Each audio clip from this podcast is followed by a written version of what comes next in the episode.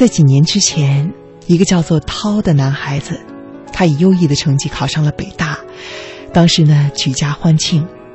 可是没有想到，入学仅一个月，这个叫做涛的男孩子就有尝试自残的行为。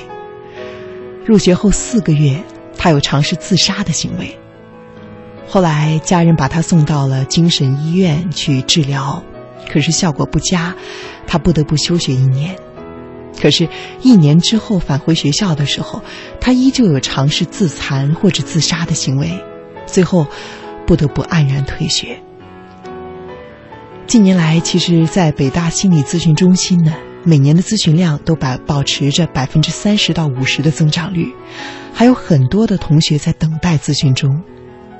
像涛这样的孩子，这种个案，这种越来越多的，让精神病医生和心理科咨询师都很难以去找到答案的个案，他们给这个个案叫了一种新的名字，叫做“空心病”。就是空心菜的空心，为什么叫做空心呢？空的是什么呢？它还有一个更加科学的名称，叫做价值观缺陷所导致的心理障碍。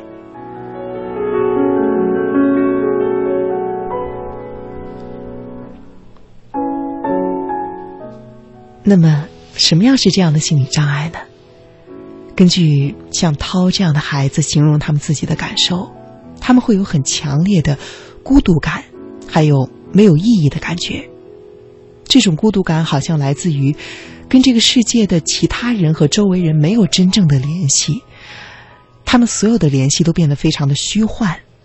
更重要的是，他们在年轻人中年轻的这种最好的时光，却不知道下一个目标是什么。他们不知道为什么要活着，也不知道活着的价值和意义是什么。令人很惊讶的是，这些孩子往往都非常的优秀，他们取得了很优秀的成绩和成就。可是，这些成就似乎是一种瘾，一种毒品。他们似乎很多的时间都是在为了获得这种成就感而努力的生活和学习。但是，当他们发现所有的这些东西都得到的时候，内心却变得空荡荡的，产生了一种很强烈的无意义感。而更多的人，在进入新的环境和新的身份的时候，也会出现这种迷茫。比如说，当我们从嗯高中进入大学，这个时候很多人会进入一个迷茫期。他们很多人在高中的时候学习成绩非常优秀，但是到了大学的时候，却发现找不到自己的方向。你会惊讶的发现，很多孩子进入大学之后，成绩突然一落千丈，他开始放纵自己的生活。而还有一种情况，就是我们从大学的校园离开，进入工作状态，进入新的身份的时候，这个时候，我们传统的评价标准，比如说考试成绩，它不再奏效了，而我们选择的职业，可能是父母觉得好的职业，我们自己并不知道做这份工作的意义是什么。这个时代辞职的人很多，而且频繁的换工作的人也很多，没干多久就想辞职。可是你问他们辞职之后打算做什么，很多人并不知道他背后的答案。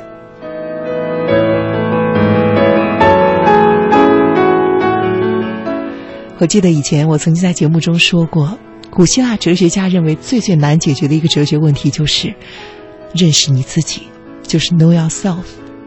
所以，空心病感到迷茫。很多时候和一个很简单的，但是我们每一个人都要回答的问题密切相关。这个问题就是：我是谁？我想要什么？今天我看到一位同事在他的文章中还提到了连续的第三个问题，就是我想成为什么样子的人。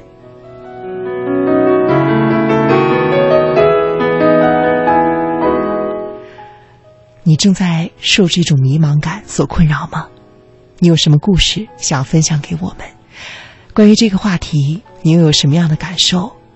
今天晚上，我们想和你一起聊一聊自我认识，我们如何去认识自己，如何去知道我是谁，我想要什么？欢迎你发送微信给青青草有约的微信公众平台和我们交流。我和雪萍姐会在电波的这一端，期待着你的消息。看到微信上爱情种子你好，看到你的消息，你说这种感觉我有过三次。第一次是在中学，当时学习宇宙这个课题的时候，我感觉自己好渺小啊，带来了一种很严重的不安全感。第二次呢，是我第一次失恋，我封闭了自己三个月，感到空虚和孤独。而第三次是最近，我觉得自己工作忙碌了这么多年，突然停下来在想，我自己的思想和我的功绩。能够得到延续吗？不用那么拼命，也可以生活的更好吗？我感到方向的迷失，找不到活着的意义。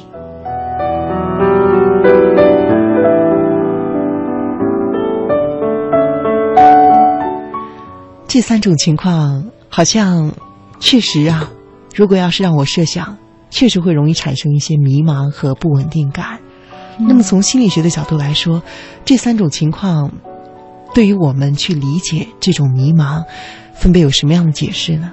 嗯，首先我会想，在面对宇宙的时候，觉得自己很渺小。嗯，嗯这个好像更多的是关于存在的部分。嗯嗯，就是说我的这个存在本身到底是有没有意义的，有没有价值的，跟这个世界有没有连接的？嗯嗯，如果这几个问题你的答案是模糊的，或者干脆是否定的，那可能真的就会觉得很没有安全感。觉得很空虚、害怕，嗯，那么在失恋的时候呢，嗯，我们失去了一个跟我们呃有深切的情感连接的一个人，嗯，那么当你的情感好像嗯没有一个。嗯，让你觉得很舒服、很亲密的地方给你安放的时候，嗯，也会觉得对人生迷茫啊。你会觉得，因为他是一个丧尸哈，嗯，所以也会觉得呃心里面很难过，甚至会有失去方向啊、空虚啊这样的感觉。嗯，那么他刚才谈到的第三种哈，对于工作，对，对于工作的，因为其实工作很多时候。它不仅仅是说我工作了就能够有一份工资的报酬，不是这么简单。嗯啊，因为职业的身份对我们来说，呃，也是关于我是谁。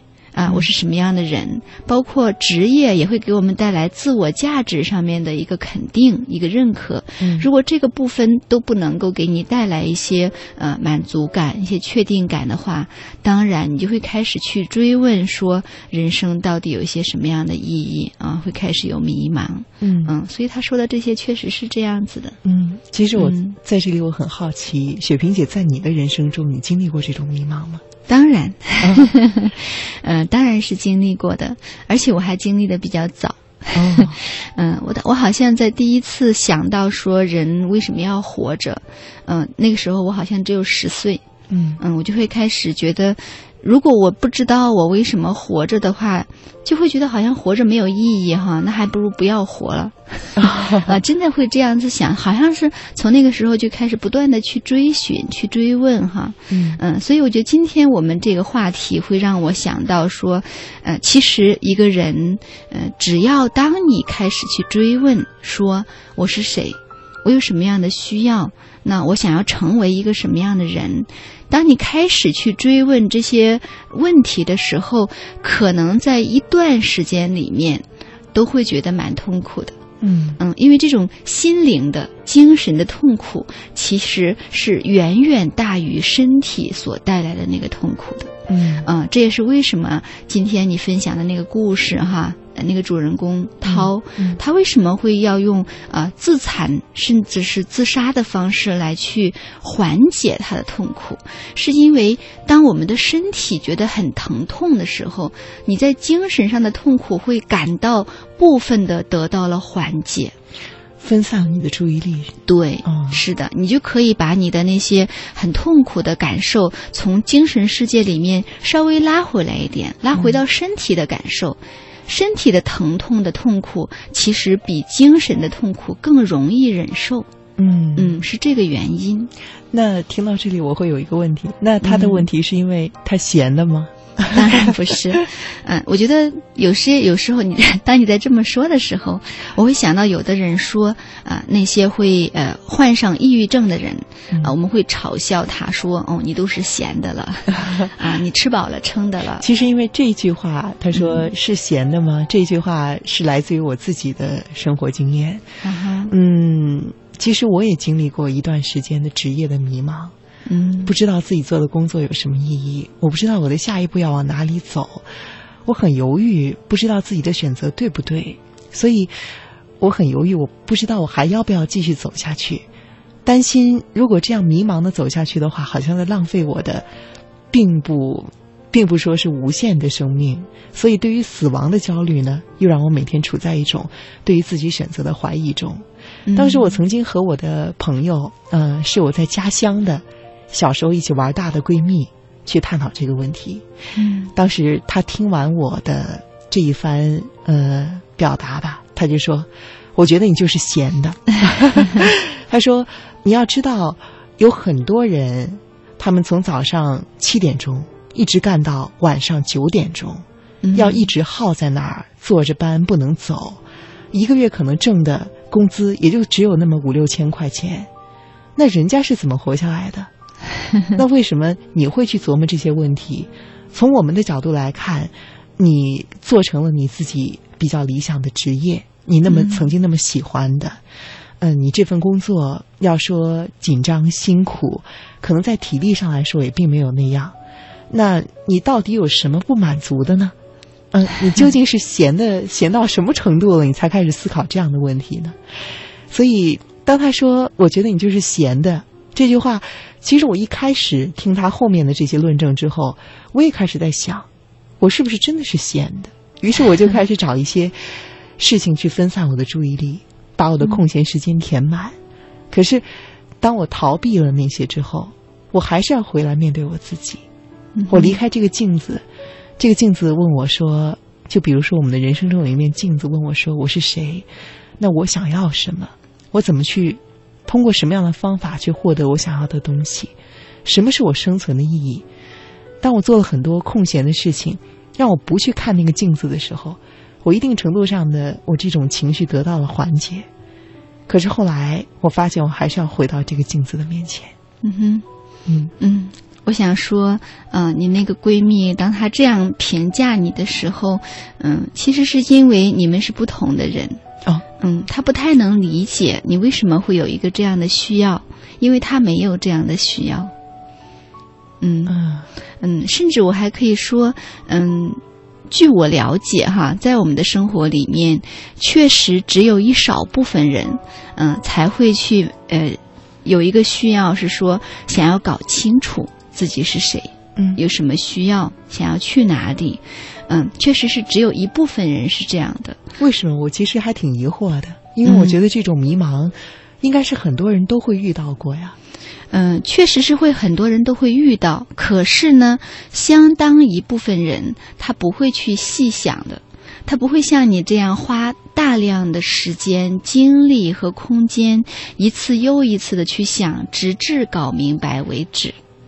那么，相当一部分人呢，他也会遇到这个问题，可是遇到的时候，他不会去细想的，也就划过去了，嗯，然后可能就会把他的想要的人生的意义变为多挣一点钱，嗯，嫁一个生活，对，嫁一个更好的老公，或者娶一个 非常好的妻子等等哈，嗯，就是因为如果去细究说，我到底是谁，我想要什么，我要去哪里。其实还是蛮辛苦的一件事情哈，不是每一个人都愿意承受这个辛苦的。嗯嗯，所以是不是因为这样才不难理解出现这样问题的人，往往都是，呃，像提到的涛啊那样的，在我们社会标准看来比较优秀的一些人。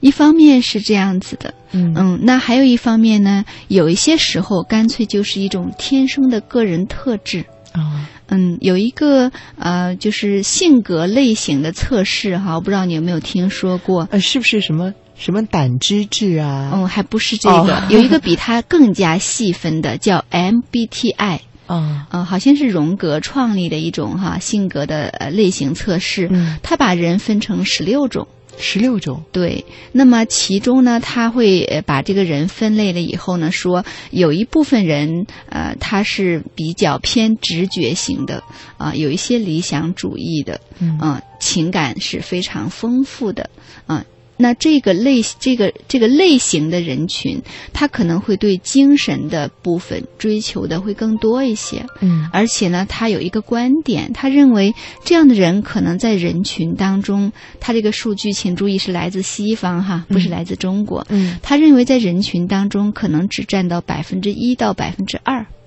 啊，嗯是很少的。嗯就是你可以勇敢的直面对精神世界探索所带来的那个压力、那个痛苦和辛辛苦哈。嗯，为什么你刚刚要强调说是在西方，不是在中国？嗯，因为他这个数据的样本，他是一个外国人嘛，嗯 他好像是个瑞典人。嗯，嗯，你会觉得推测，假设这个样本在中国的话，这个数据会有一些什么样的趋势吗？嗯，我想人和人之间的差别，可能我们会跨文化、跨地域，但是其实人作为一个个体，人和人之间差别没有那么大。嗯呃，所以可能在中国也差不太多。但是我为什么要提醒说这是来自国外的数据？因为我们中国这方面的研究是没有的，嗯呃，只是我猜测、估计，嗯可能差不太多。嗯，其实，在咱们国家啊，关于心理这方面还有自我探索，也就是近几年来，对，好像我们才开始关注这个话题。是，嗯，嗯，也是因为物质条件得到满足之后，可能我们有更多的时间去探索这些方面的一些问题了。嗯哼，当然是这样子，就是呃，物质基础得到了满足之后，我们可能没有了生存的那个焦虑啊，那个恐惧了之后，你必然就会上升到对于情感的、精神的这个方面的追求。这其实也是人的本能哈。想想那个马斯洛的那个需求层次哈，啊、是，嗯你要先满足了比较低层次的需求，当然，然后才会有更高的精神层次的追求。是的，所以说呢，呃，你的那个闺蜜说，想一想，有的人他每天工作十几个小时，那我想那些每天工作十几个小时的人，可可能确实不太会去为了，呃，我到底喜欢什么工作，我到底适合做什么，嗯、我到底有一些什么样的需要，他可能对于这方面的问题确实想的比较少，但是为什么他会想的比较少呢？嗯，因为他把他大部分的时间都用在如何活下去。当一个人他最基本的生存的需要还没有能够得到满足的时候，嗯那当然就会来不及去思考关于精神方面的需要了。嗯，我在想啊，可能还有一种。另外的一种情况啊，嗯就是可以帮助我们分散关于这方面的焦虑，就是跟着整个社会的进程、人生的一个进度表去走。比如说，当我们开始想这些问题的时候，可能恰恰是我们已经完成了这个教育的过程，开始工作了。那比如说，就像我们现在这样，可能是二十五六岁啊，嗯然后这个时候从学校毕业，我们等于之前都是按照一个既定的进程在走，我们也不会产生太多的焦虑，因为有嗯东西是给我们安排好的。当我们刚刚要开始面临，我们进入了工作。呃，或者我们到了一个新的环境，进入了大学，或者对于有些人来说更早，是从进入大学开始。未来的人生需要我们自己去选择，没有人嗯告诉我们下一步该往哪儿走了。是，当我们要开始去面对这个问题，我们可能就有回答说我是谁，我想要什么，我想成为什么样的人的这个问题的需要。是，可是很多的孩子呢，又是到二十七八岁，就是没过几年的时候，又开始要被父母说你是不是应该结婚了。所以，当你在这种人群的大潮中，你被裹挟着，你又开始相亲，可能你又结婚。那后来呢？结婚之后说，按照常理，我们应该有一个孩子。嗯，之后孩子的照顾又要花要花掉你很多的精力，而在他的成长过程中，你又开始慢慢的进入到另外一个角色，是所以这个问题好像就在这个空隙中就这样的被逃掉了。嗯，这也是为什么啊、在中国哈，四十岁左右的人是出轨的高发人群哈。啊，嗯，因为那个时候孩子已经大了，他开始有时间来想我又要开始想，我需要什么，我要去哪里。嗯嗯，大概是在一三年还是一四年呀、我出版了一本书哈、在那本书的扉页上，第一页的第一小节，啊，然后我的标题就是我不知道我是谁。哦嗯，然后我就是在那篇小节里面呢，在讲，呃，我是如何踏上这个自我追寻的路程的。嗯嗯，在最一开始，当我不知道我是什么样的人，那我当然就不知道我想要什么啊，我想做什么。那我有一段时间是见人就问啊啊，只要看到一个人说哦，他是研究心理学的，我就会问他，你觉得我是一个什么样的人啊？你觉得我是属于什么性格的？你觉得我的价值观是什么？嗯、然后别人就会被我问懵了。哦，因为你关于我自己的事情，连我都不知道。他第一次见我，他哪知道我是什么样的人呢？那个时候你工作了吗？在工作呀，因为我正处在一个职业的迷茫期啊、当时我在一个互联网公司工作啊、在做行政，但是那我就觉得很不喜欢那样的一份工作，然后而且觉得不能够呃让我感到是有意思的啊、嗯然后是有一些专业上的安全感的。我觉得我好像没有什么专业上的安全感。技能。对，不是嗯一个专业人士，没有任何专业，我的工作就是纯粹服务性的、后勤的、辅助性的。一些文书类的吗？，对，是的，嗯然后就会觉得很没有职业的安全感，所以就那段时间就不断的就去想说，啊，那我如果我不想要做这样的工作的话，我到底想做什么？而且关键是我能做什么呢？我适合做什么呢？就是每天每天这样想，嗯。嗯，后来你从某一位心理学家那里得到了答案吗？没有，什么答案都没有得到，呃，最后我就会发现这个答案只能去问自己了。嗯啊，，只能去问自己说，嗯，我是我是什么样的人？后来就是我自己摸索出来了一个帮到我的方法，哦，嗯，可以分享给我们的朋友们哈，不知道对你们有没有用？嗯，后来我就得出来一个答案，就是说，嗯，我现在是什么样的人并不重要，重要的是我想成为什么样的人。嗯嗯，那么如果我想成为一个什么什么什么样的人的话，我现在可以为一个那样的我做些什么？嗯哦，所以呢，我当时的第一步就是换工作。那你当时的问题，你的答案是什么？你想成为一个什么样的人？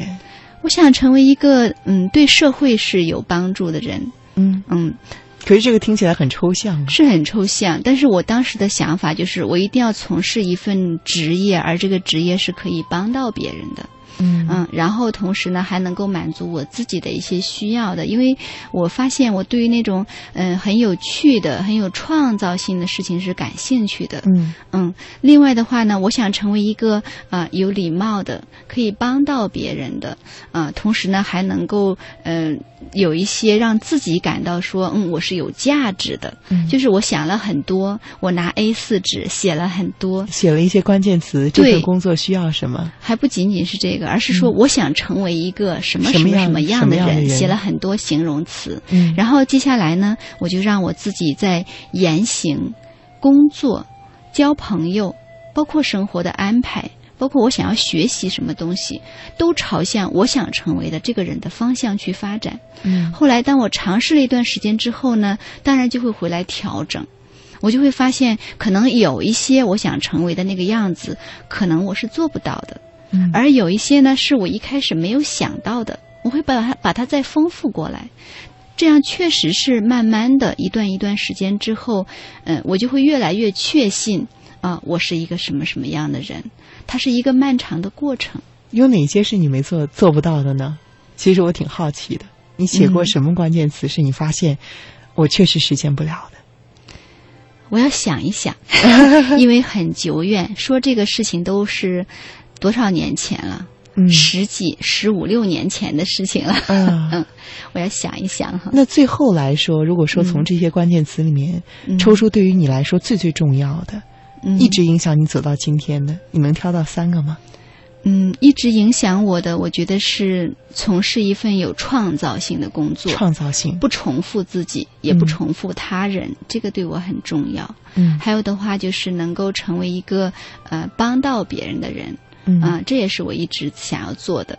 还有的话就是，我希望我是一个从事一份职业，然后让我可以做到老，而且是越老的时候，我这个职业越给我增值。啊啊，这三个当时我总结出来的特点是一直帮我到今天的。哦，嗯，那在这三个对于这三个坚持的过程中，你后来选择了成为心理咨询师吗？嗯，而且当我后来选择成为心理咨询师之前，我还选择了另外一个职业。也符合这三个标准吗？对，最嗯开始我以为那个也是我想要的，但是当我做了也不我不过好像就一年多吧，不到两年，将近两年的时间之后，我发现那一份职业有一个部分是我极其极其不喜欢的。是什么职业？就又是哪个部分？形象设计师嘛。哦我以前在节目中嗯好像说说过嗯对我是极其不喜欢，就是必须要每天打扮的非常光鲜的出去哈。好像如果我不能够光鲜的话，别人就会觉得你都是搞形象设计的，对，会嗯被人认为说你不够尊重你的专业。但是我非常不喜欢那样子的一种生活方式，嗯，所以我决定放弃。你是觉得那种生活方式会让人一种有一种虚幻的繁荣的感觉吗？嗯，我我会感到我被绑架。哦我必须被那个职业绑架，不可以做一个很很从容的哈，嗯很自然。我想怎样就能怎样，因为我发现我很喜欢自由。啊，嗯。所以后来你又把自由这个标准添到了是。那那个关键词里面。是的，嗯。所以其其实就是我在描述这个过程的时候，我是想跟大家分享说，嗯、你想要去认识自己，它是一个很漫长的，其实是历经很多年，慢慢丰富、慢慢修正这样的一个过程。嗯而且这个过程其实并不轻松哈。比如说，我当初为了要从事形象设计师这个职业，我其实花了好多钱去做培训的。啊，然后，可是最终，我甚至为了为了我那个职业，我还创立了一家公司，但是我最终要放弃。啊，我那就意味着我前期的那些投资可能会被清零，最起码在当时，我是那样认为的。嗯嗯，其实那个决定并不容易做到，所以我会想到说，呃、就是当你今天在分享那个北大的那个学生涛的故事的时候，哈、嗯我就会想到有一个心理学家，他写过一本书叫《逃避自由》。嗯，对于有些人来说，你自由的去做自己，真的很不容易，你要付出代价的。因为自由的做自己，就意味着，当你发现自己有一个某一个部分的需要的时候，你会没有办法骗自己说我没有这个需要，嗯。啊，你会没有办法去呃用逃避掩盖这样的方式，因为你不得不就得面对你内心那个最真实的声音，然后在这个声音的推动下去为自己做一些选择，而这些选择，它很大程度上可能在那某一个阶段影响你的现实生活的，嗯一定是这样的。我记得你以前曾经在节目中分享过一个观点，你说心理学上认为，呃，熟悉即安全。嗯哼，所以，当你所以对于很多人来说，独处会让他觉得非常的痛苦，因为独处的时候，他就要去面临这些问题，他可能就必须要开始想这些问题。所以，有的时候循规蹈矩，每天都有所安排，反而会让他觉得轻松，因为这种按部就班使他不用去过多的思考。是，可是这种循规蹈矩的这种安排被安排的话，真的最后就会导致呃像涛那样的事情，就是他会变成像是一个空心人的感觉。嗯为什么他会到进到大学之后觉得受不了了？嗯，我猜是因为他可能会有一种感觉，觉得前面的十九年人生都像是没有真正的活过。没有为自己活过。对嗯，他在为别人的意志而活，在为社会认为都好的那个东西而活，却没有去为自己啊，我有什么想法，我有什么需要，我有什么愿望，我想要去哪里，没有为自己真正的那个部分活的时候。他可能真的就会觉得像是一个空心人，只剩下一个身体的躯壳，而你自己的灵魂好像不知道飘到哪里去了。嗯，嗯，好像看不到他自己真实的面孔。是，其实还是蛮痛苦的。嗯，这个他们刚当时给出了一个名词，叫做价值观缺失所导致的。嗯，你觉得他缺失的是什么样的价值观呢？其实，呃，比如说有时候有人会，也有会有人写邮件给我说，我不知道我的价值观是什么，所以我很苦恼。嗯但是其实，在我看来，什么是价值观？价值观有一个前提，就是我认为我是个什么样的人，所以还是要回归到最原始的那个部分：我是谁，我有什么需要，然后在这个基础上，你会知道你有什么样的价值观。所以，可能涛被认为是价值观的缺失，那其实是因为还是那个问题，他不知道他是谁。嗯，嗯我记得刚刚你说，你觉得你在那么早的年龄开始思考这个问题，现在觉得还是挺庆幸的。嗯为什么这么说呢？因为从你开始思考说我想要什么，我想要去哪里，想要成为谁，呃，其实到你后来真的搞明白，它是一个很缓慢的、很漫长的过程。因为像这样的问题，除了你自己，真的没有人可以帮你回答。嗯嗯，那当你在二十多岁的时候开始想这个问题，并且为了这个找到你的答案，你可能需要去行动，做些什么哈？嗯你需要去尝试。那二十多岁的时候，你没有家庭，嗯、你也没有多么呃做的特别好的现实成功的事业哈，嗯，所以这个时候的尝试，可能你付出的代价会比较小一些，成本比较低。对，嗯总好过等到你三十多岁或者四十多岁的时候，你本来有一份现实上看起来很成功的工作，比如说你收入很高，有一定的职位，或者说你有一个家庭，你有孩子等着你要去养育。可是到这个时候，你忽然间想，嗯，我想要去追寻我的理想，那这个时候其实你要付出的现实的那个代价是蛮大的。嗯，嗯是。看到微信上我们的老朋友美元，他说。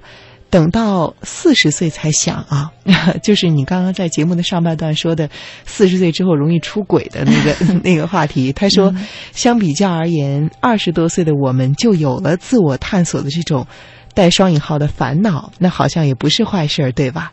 他说，虽然呢，有的时候自我探索会给自己带来很多的困扰，但是能够明白自己想要什么，那一刻的豁然开朗也值得了。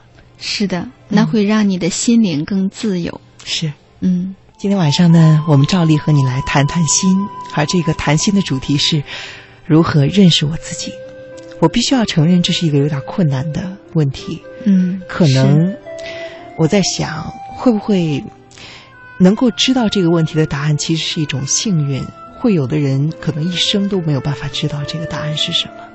嗯，其实我比较相信，呃，更年轻的一代可能会，呃，这个情况会好一些。嗯事实上，在我看来，到二十多岁的时候才开始来想这个问题，其实仍然是有点晚的。嗯嗯，正常来说，像这样的问题，应该是在青春期的时候，就是在十七八岁，是从十六岁就开始想啊，你大概在二十一二岁就已经想明白的一件事情。嗯嗯，但是可能由于我们的教育的原因哈，对大家都在忙着高考，嗯没有时间来想，嗯嗯，所以最后才会导致我们在二十多岁才开始来想。嗯嗯，但是我会想说，可能两千年以后出生的人，也许他们会想这个问题想得更早一些。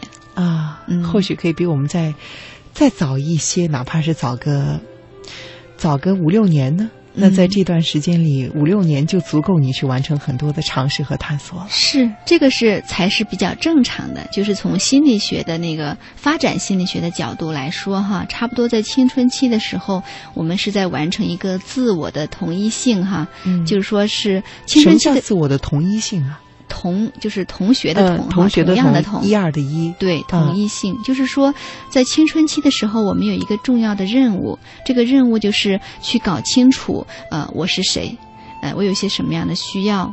啊、那么我喜欢做什么？我想要做什么？然后去完成说，嗯，当我在这样做的时候，那就是我发自内心想要去做的事情，就是我的行为跟我的需要和我的想法是统一的。嗯嗯，我不会有一种错乱，说我明明在做 A 事，可是我心里面想的是，如果做 B 就更好了。这是我们在现实中最经常遇到的纠结哈。嗯但事实上，这个任务本来应该在青春期的时候就要完成的。啊，嗯。结果造成让我想到像涛这样的孩子，他可能在以往的十九年的生活中，他都是在表演一个角色，嗯哼，并没有认识到他，并没有真正的呈现出他真实的自我是谁。其实我在想，每一个人应该都是千差万别、各不相同的，是。这才应该是常态。相反，面目都是一样的，一样的面孔，其实我觉得其实是挺奇怪的一件事情。可是，在我们的社会中看到太多的都是同样的面孔了。嗯，真希望有更多的人听到你刚才的这番话哈。去勇敢的做不同的自己。当然了，我在想啊，这种为了做不同而做不同，可能也不是特别值得鼓励的一种态度。因为其实你为了做不同而做不同，依旧不是那种从本源出发的。你因为做了自己真实的自己，而自然而然变得不同的那个过程。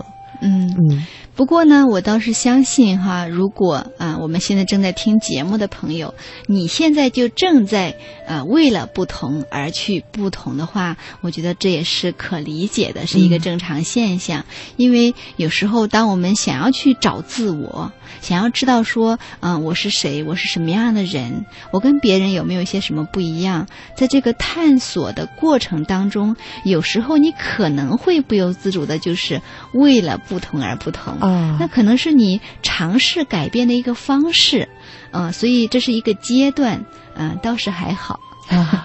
那除了像今天你分享的那个方法，我觉得很有用啊，就是说嗯。你在纸上写下我想要成为一个什么什么样的人，是。大家可以把这些形容词列下来，然后看到之后你在探索的过程中，你会发现，由于我是谁这个命题的限制，嗯其实会导致你想成为谁，这些你的预设中有一部分是不能够实现的，因为会受到你自己的个性的一些，包括后来你也会不断的。更多的完成对于我是谁这个问题的回答，你会对于我想成为什么样的人，这个也在不断的调整中。是除了这个之外，嗯，有没有一些具体的行之有效的别的方法还可以提供的呢？嗯，我觉得另外的一个可以提供的方法就是，你可能需要多一些去观察你自己。哦，嗯，观察什么呢？观察在什么事情上你会感到很快乐。嗯观察你自己。对，就是比如说发生了一件事情，哎，我注意到这个事情发生的时候，我很快乐，或者说我在做某件事情的时候，我发现我的感觉很愉悦。嗯啊，那你就会知道说，哦，原来这样的事情是会让我感觉好的。那你接下来就会想，为什么我会感觉好？它满足了我一些什么样的需要呢？这是一个部分要观察的。那另外一个部分要观察的就是什么事情，呃，会让你感到不愉悦啊，嗯感到很不快乐、痛苦的、压力的等等哈。那么你也会去想说，是这个事情的什么部分让我觉得有压力呢？如果你这样不断的去观察自己，慢慢的你就会知道说，那些让你快乐的事情，是因为它能够满足你某个部分的需要，而那些让你感觉痛苦的事情，是因为可能它违背了你内心的某个部分的需要。那你长年累月这样观察下去，慢慢的，其实你这个人就会越来越立体，在你的内心里面，你就会越清晰，说，嗯，我是一个这样的人，我喜欢什么和不喜欢什么，我有一些什么样的需要，而什么什么样的事情可以满足我这个需要，嗯慢慢你就会好多了。嗯，你在说观察你自己的时候，嗯让我在想啊，可能这对于我们来说还是不太习惯的一种视角，嗯但是或许。哦，也是我突然想到的，嗯有一个方法可以帮助你去更多的理解这个视角。我觉得呢，就是在你在做梦的时候，有的时候你在做梦的时候会有一种很神奇的感觉，好像你在梦中，你不是主人公，你是在看着你自己在做什么事情。嗯哼，这是我在梦中经常会有的一种体验，也不知道电波前是不是有朋友会和我有同样的体验，就是你好像在看着你自己经历一场电影，但是你在处在一个很奇怪的第三方的位置。当你学会去观察自己的情时候啊，有的时候也可以帮助你更好的理解你自己的情绪。这是我自己的一些个人体会。是当然了，关于情绪这个话题，或许我们还需要再找很多期的节目和大家聊。很多有意思的事情，在更多的夜晚里和你分享。